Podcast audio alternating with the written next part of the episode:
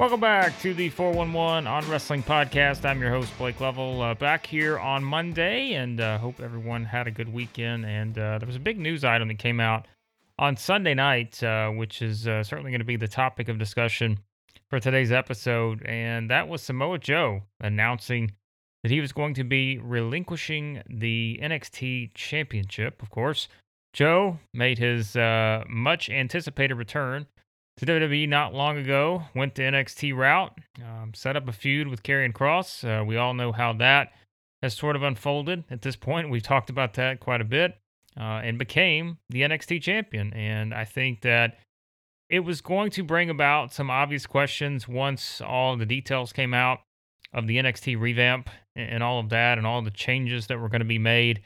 I think it was certainly understandable to sit there and think, okay, what does this mean for Samoa Joe, even though not long ago he captured the championship.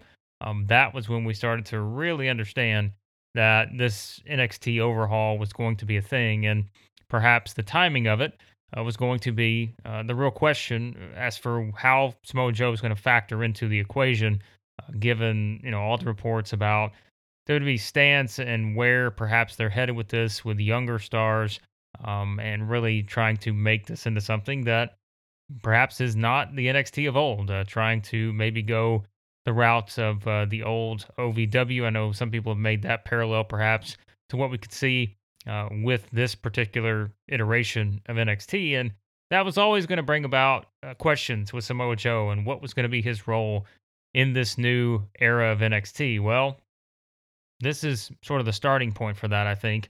Um, and let's just point this out like the timing of it, you saw a lot of people on social media, um, even though the wording and all of that from Samoa Joe was talking about the injuries and WWE uh, basically, you know, not giving him, uh, not clearing him to be able uh, to to perform due to certain injuries, and that he has to step away uh, for an indeterminate amount of time. And I think that was a very important part of this wasn't, hey, you know, I'll be back in a couple weeks. I'll be back next month.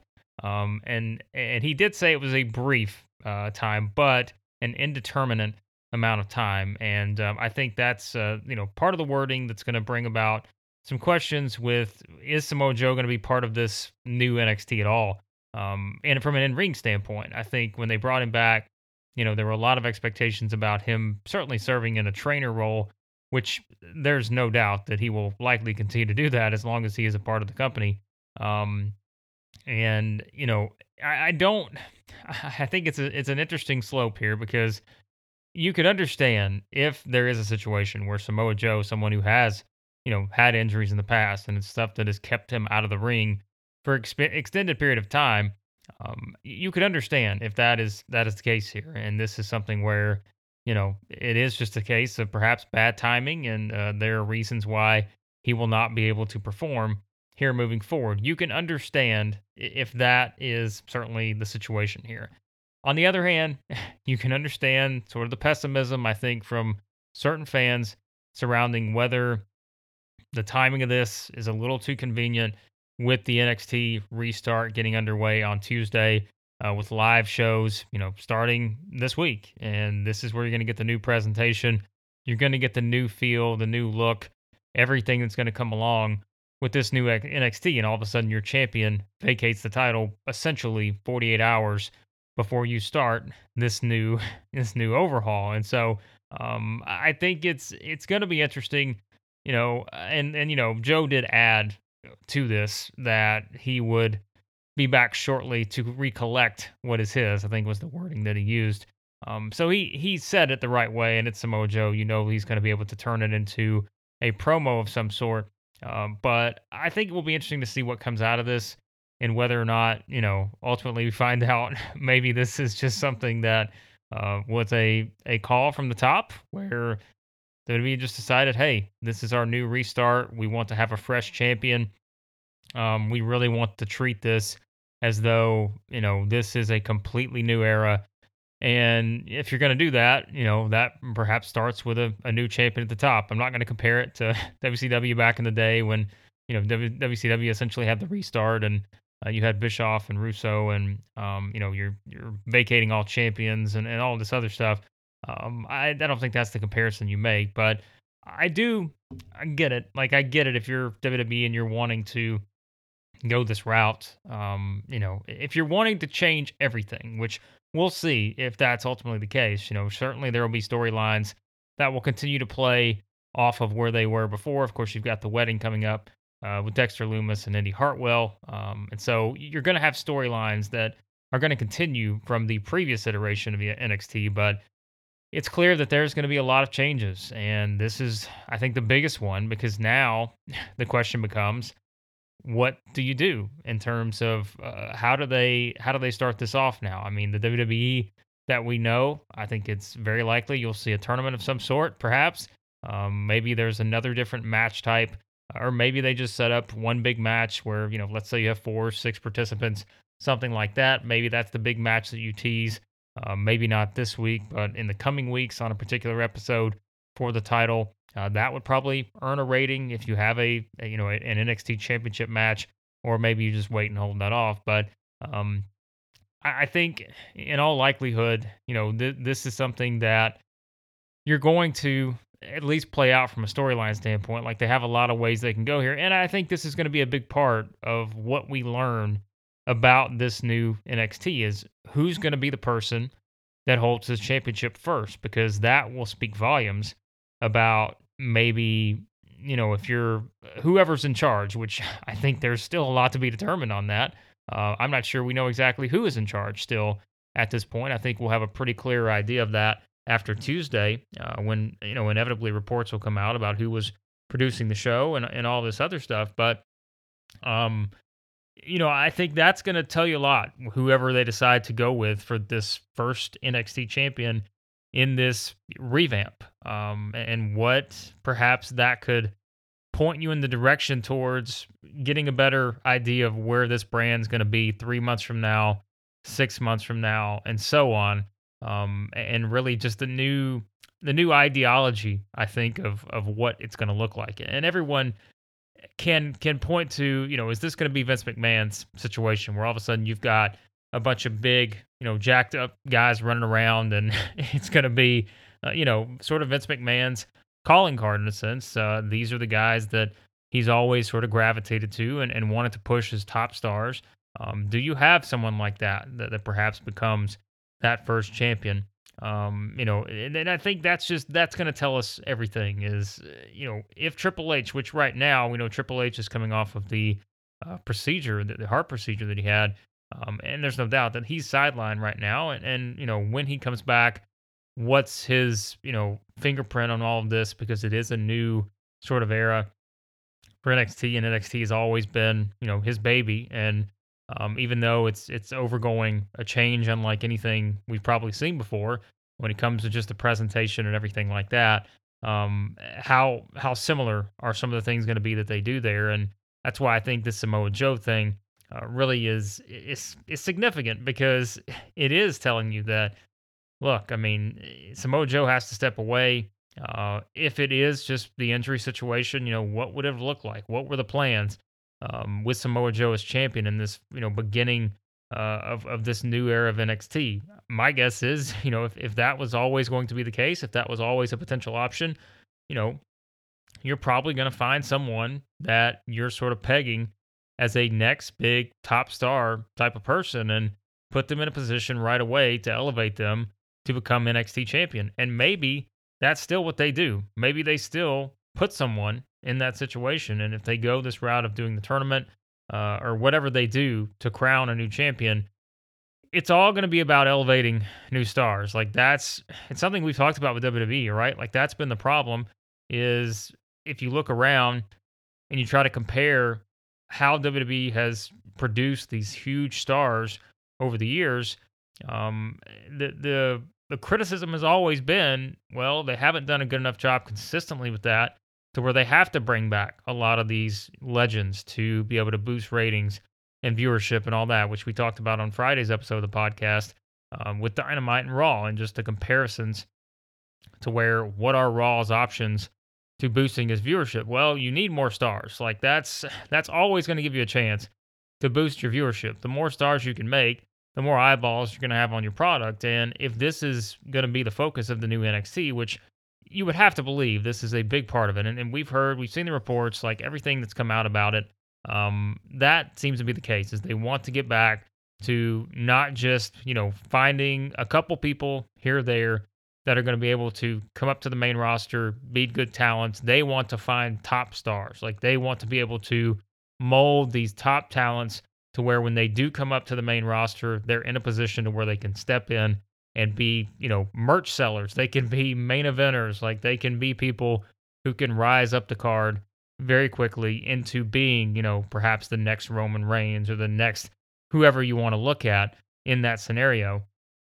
And you can't blame them for that. I mean, that's that's a, certainly a, a very um, you know, it makes sense. Like if you're looking at it from a business standpoint, you need to create more stars and and it should start you know with your your developmental system and i know we've had the discussion about whether nxt is a third brand or developmental and all this other stuff i think right now the new iteration of it is going to probably make it pretty clear that it is going to be you know all about developing into these new stars and that's going to be the, the big selling point i think for the new nxt and so that's where you know the, the championship comes into play and, and this is going to be a big opportunity now. Um, again, it, we go beyond the discussion of is this an injury thing for Samoa Joe in reality, or is it you know a WWE move to to really move in a completely different direction? We have to go beyond that discussion now because, quite frankly, it doesn't really matter. I mean, it's it is what it is now. Like the championship has been vacated, um, and there's clearly a direction they're going to go in with this, but.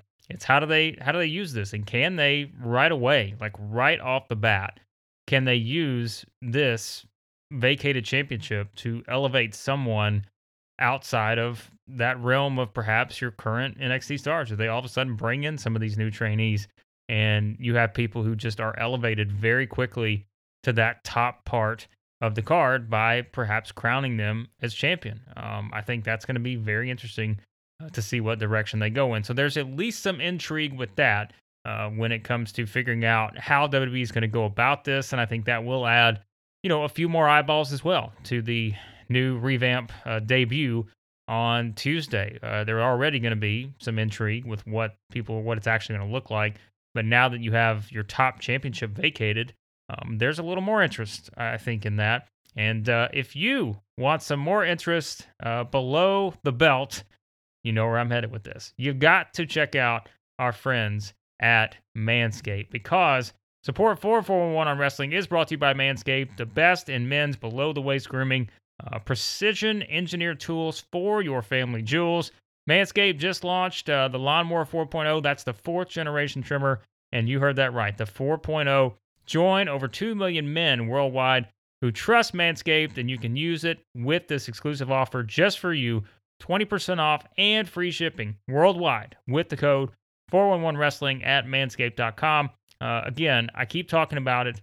One of the first people that gets a chance to try this new Lawnmower 4.0. And I've been using it now for a couple weeks. And let me just tell you, just completely blown away by the performance, the craftsmanship, and the details on this 4.0. It's next level, folks. And uh, it's got, it's just the ultimate body trimmer. Uh, it gives you everything you could want. Um, it reduces the grooming accidents, which none of us want that uh, thanks to its advanced skin safe technology, where now you can feel confident shaving below the waist. It's got the multifunction on off switch that can engage the travel lock. Great for people who like to travel. Uh, it's also got that 4000K LED spotlight. You can switch that on and off when needed for a more precise shave. Uh, the Lawnmower 4.0 even gives you uh, the customization options uh, where you can use the additional guard links with sizes 1 through 4. Uh, and by the way, I keep talking about it. This wireless charging 4.0's wireless charging system uses uh, just a great technology to be able to help your battery length last longer on these things. You can take your time because Manscaped has got you covered. And if you're still shaving your face and body with the same trimmer, you're doing it all wrong. I keep saying it. So all you have to do, boost your confidence with this new body trimmer with Manscaped to make me time the best time. Get 20% off plus free shipping with the code 411 wrestling at manscaped.com. Use the best tools for the job and get 20% off and free shipping with the code 411wrestling at manscaped.com. That's 20% off with free shipping at manscaped.com. Use the promo code 411wrestling Unlock your confidence with the new Lawnmower 4.0 from Manscaped. And so to continue our discussion, you know, with this whole NXT situation, which by the way, we'll talk about on the podcast on Wednesday. Uh, we'll have a review of kind of what we saw from Tuesday night's episode, and maybe that will give us, like I mentioned, a, a pretty good idea of where things are going to head with NXT. Is it something that you know a lot of people will look at positively? Will they look at it negatively? Um, you'll probably always have a little of both, but uh, we'll, we'll see what happens here. But I do think it's this is the, the big opportunity now for WWE. Uh, if they want to be able to perhaps build more goodwill with their fan base, because we, we've kept talking about it, that has been an issue, I think, recently with a lot of things they've decided to do. Uh, this being one of them. You know, there is a, a hardcore NXT audience that the new logo in and of itself is going to turn some people off. They're going to believe that what they're going to be watching is not anything like they've known with NXT, just those three letters over the years. And so, you know, you only get what is it the saying always is, you you only get one chance to make a first impression and I think this show on Tuesday night is going to be huge because this is your chance if you're WWE and you really want to do this the right way and you want to be able to keep some of that audience that you already had and you want to be able to take, you know, the I mean, really, in some instances, when you look at the numbers that SmackDown's doing, uh, we know Raw is still hovering around that two million range, a little below that. Uh, SmackDown's, you know, staying above that two million range. And if you want to take some of that audience and bring it to NXT, which, as we've seen, has at times, I mean, there's even been a point recently where NXT dropped below 700,000 viewership viewers uh, overall. If you want to start bringing some of that audience to NXT, um, you know, you've got to be able to, to to really, I think, hit a hit a home run here on Tuesday night because there's no doubt too, and we've seen it in recent weeks, for the, with WWE hyping up this new relaunch of NXT, they have put a lot more work into promoting NXT on their other brands, whereas before it's almost just felt like NXT was complete afterthought and this not even produced by the same company because they just never did a whole lot with it, and and that's why I think we tied those parallels with how they bring up talent from NXT to where it just felt like you were bringing in talent from a completely different company, and you weren't going to promote that company on your own brand, whether that's Raw, SmackDown, pay per views, whatever. It was just so rare to see that, but now we've seen like they've been promoting this all over the place, and I think it's. I mean, again, from a business standpoint, why wouldn't you do that? I don't know why you wouldn't do that before uh, just because you have a larger audience on your other two weekly television shows. Why would you not be promoting, you know, NXT like crazy? I just don't. I never understood that and why they didn't do that in the first place. I'm sure there was some method to the madness, um, but I, I, probably wouldn't have agreed with it in a certain sense because I just don't understand why you wouldn't want to promote um, a brand within your own company. Uh, but now, I mean, they've gone all in on this, and I think you know that's where the new logo, all this other stuff comes into play here, and um, they they've really promoted it. So I think this number that they get on Tuesday night from a viewership standpoint, and, and most importantly, you know, right too from the the key demo. We we talked about that on Friday with Raw and Dynamite.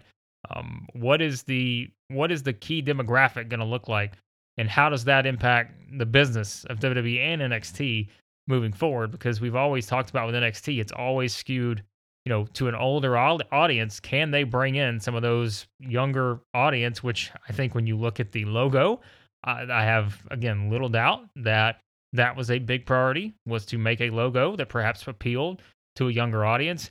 Now with your actual programming and your actual presentation and storylines and all this other stuff, can you appeal to that younger audience? And that's where I think them moving towards perhaps pushing more young wrestlers uh, putting them in more prime spots. And, and like I said, I mean, there there are going to be comparisons made depending on how they go about this.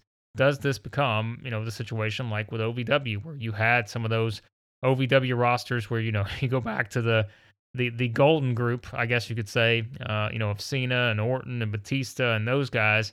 Um, you know, young guys who come in and they are taught the WWE way and that was it. You know, they were off from there. Like you're off to the races after that. And can you do that same thing and be able to push push stars to that level that those guys got to. I mean, those are those are Hall of Fame talents, and I don't know that any of us are going to be looking on Tuesday night and looking around and saying, "Well, that person is a surefire Hall of Famer." Uh, without question. And I don't know that you could have said that about those guys in particular. I mean, I'm sure pretty early on we knew that those guys were were stars. I mean, you could just look at their look, you could see kind of how they were being molded and, and all the stuff coming out of that. Um, you know, of course, Brock was was part of that group as well.